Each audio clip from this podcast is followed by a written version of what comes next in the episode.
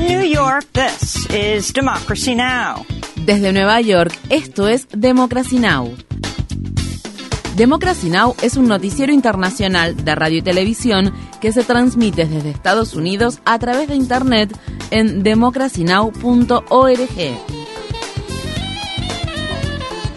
Welcome to Democracy Now!, democracynow.org. Bienvenidos a Democracy Now! en español democracynow.org barra es. El informativo de Guerra y Paz con Amy Goodman.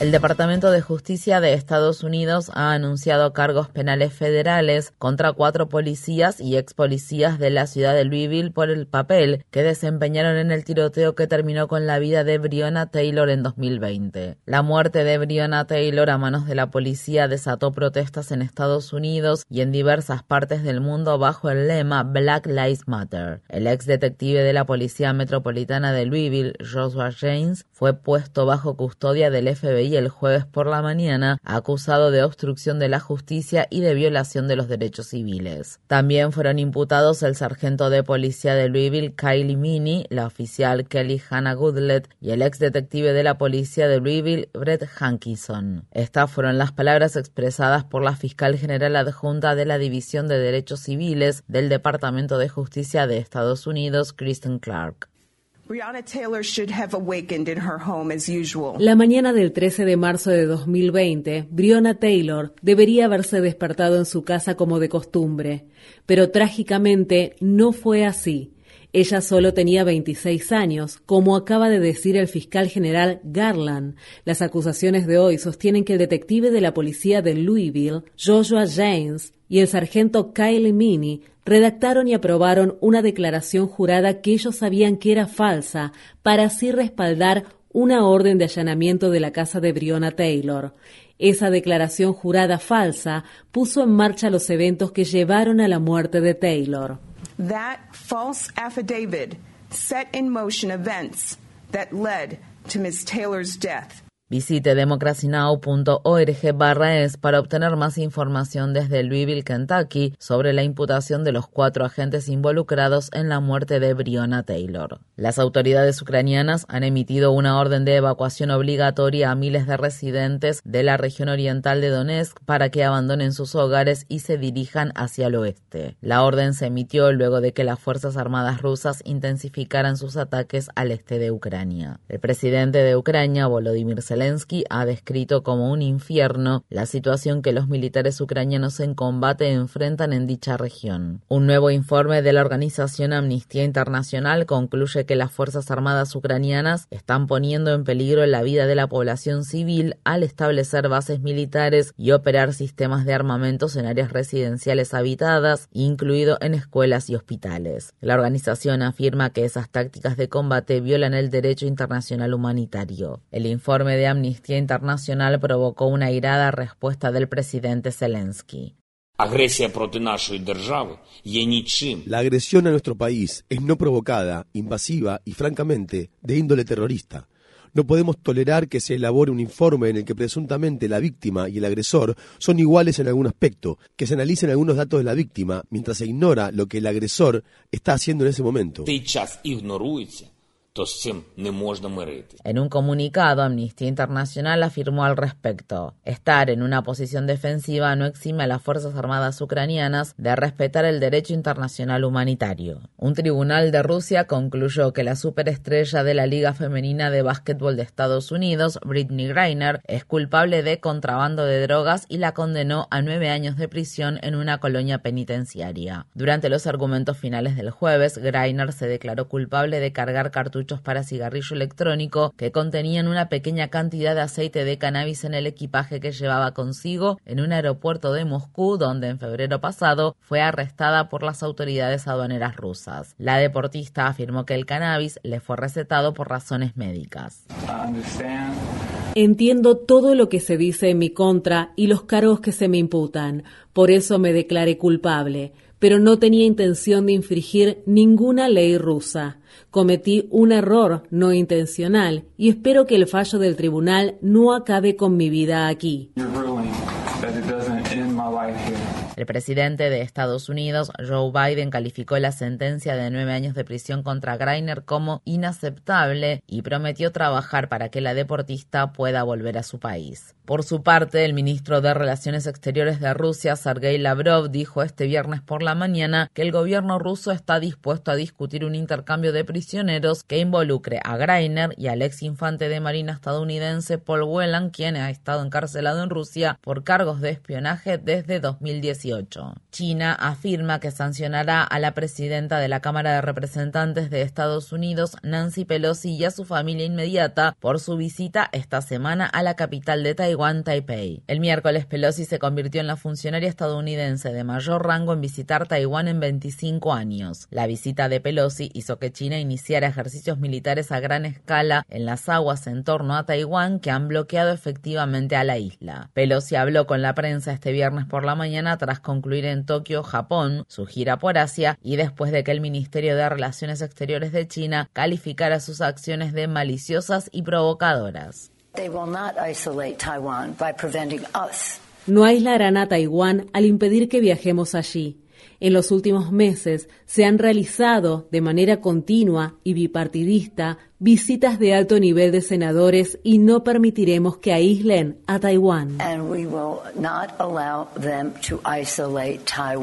El jueves, Pelosi encabezó una delegación de legisladores estadounidenses que viajó a Corea del Sur y recorrió la zona desmilitarizada que divide la península coreana. Esto ocurre al tiempo que un nuevo informe de las Naciones Unidas indica que Corea del Norte ha hecho preparativos para realizar este año una nueva prueba de armas nucleares, que sería la primera prueba de este tipo desde que explotó una bomba de hidrógeno en 2017. En Estados Unidos, la senadora demócrata Kirsten Sinema dijo el jueves que está dispuesta a apoyar un proyecto de ley de reconciliación presupuestaria que contenga algunas de las prioridades legislativas de los demócratas sobre la atención médica y la crisis del cambio climático. Como condición para respaldar el proyecto de ley, Cinema exigió que los líderes demócratas aceptaran retirar una disposición que resolvería el vacío legal de los intereses de vengados, una exención fiscal utilizada por los administradores de fondos de alto riesgo y de capital privado para pagar tasas impositivas más bajas que los trabajadores de ingresos medios. El líder de la mayoría demócrata del Senado, Chuck Schumer, dijo que el sábado se presentará una versión revisada del proyecto de ley.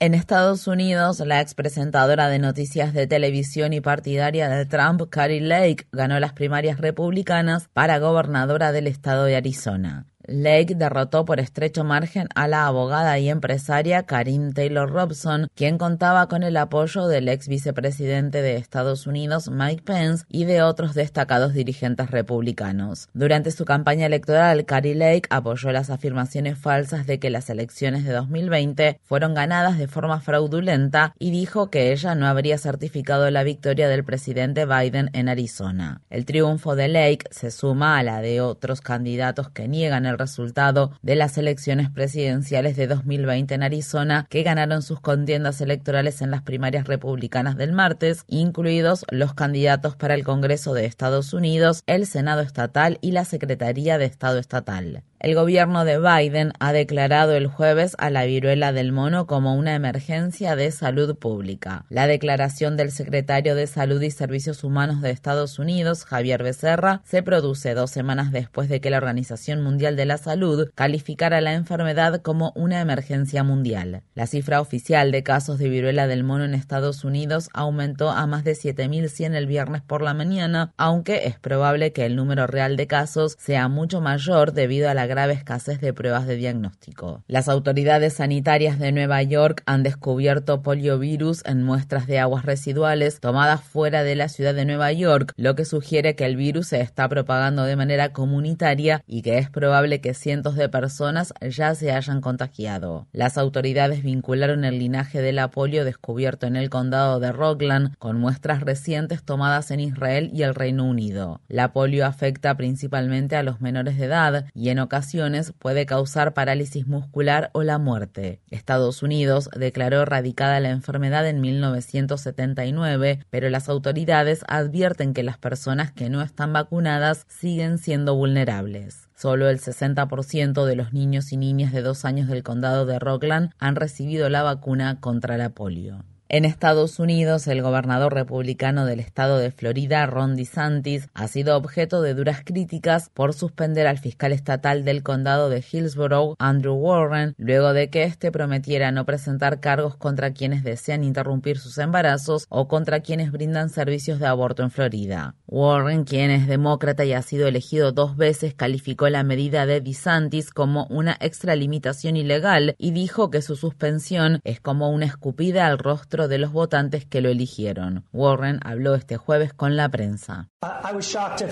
Me sorprendió la flagrante violación de uno de los principios más fundamentales de nuestra democracia, que la gente, los votantes, puedan elegir funcionarios electos. He sido elegido dos veces para servir como fiscal estatal. He desempeñado mis funciones como fiscal estatal y lo he hecho bien. El número de delitos ha bajado. Estamos protegiendo los derechos de las personas. Hemos luchado mucho por la seguridad pública, la equidad y la justicia. Si el gobernador cree que él puede hacer un mejor trabajo, entonces debería postularse para fiscal estatal, no para presidente del país.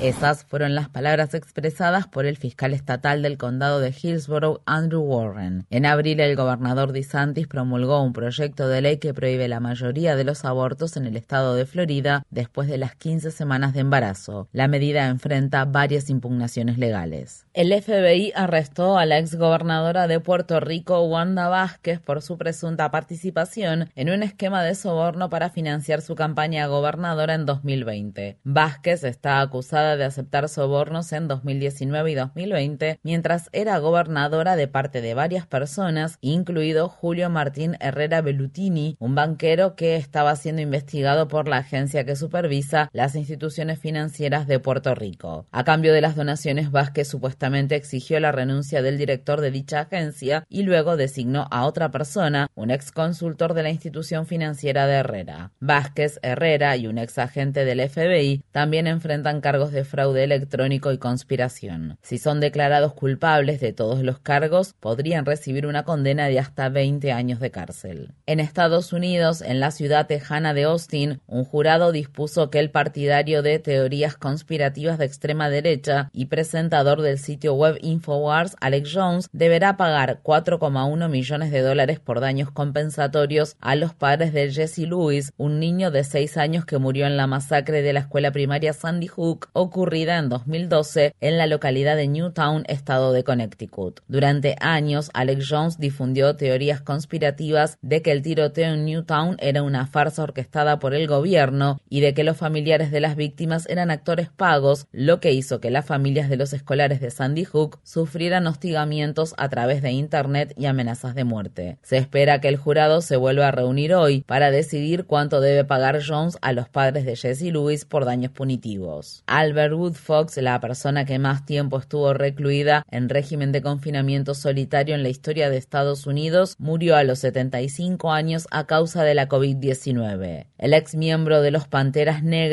y preso político obtuvo su libertad hace seis años después de sobrevivir vivir casi 44 años en régimen de aislamiento. Woodfox y otros dos exmiembros de los Panteras Negras, conocidos como los Tres de Angola, fueron condenados injustamente por cargos de asesinato en represalia por su activismo político y en defensa de la justicia racial y fueron recluidos en la penitenciaría estatal de Luisiana, conocida como la cárcel de Angola. Visite democracynow.org es para obtener más información sobre la vida y el legado de Albert Woodfox. Infórmate bien. Visita nuestra página web democracynow.org/es. Síguenos por las redes sociales de Facebook, Twitter, YouTube y SoundCloud por Democracy Now! es.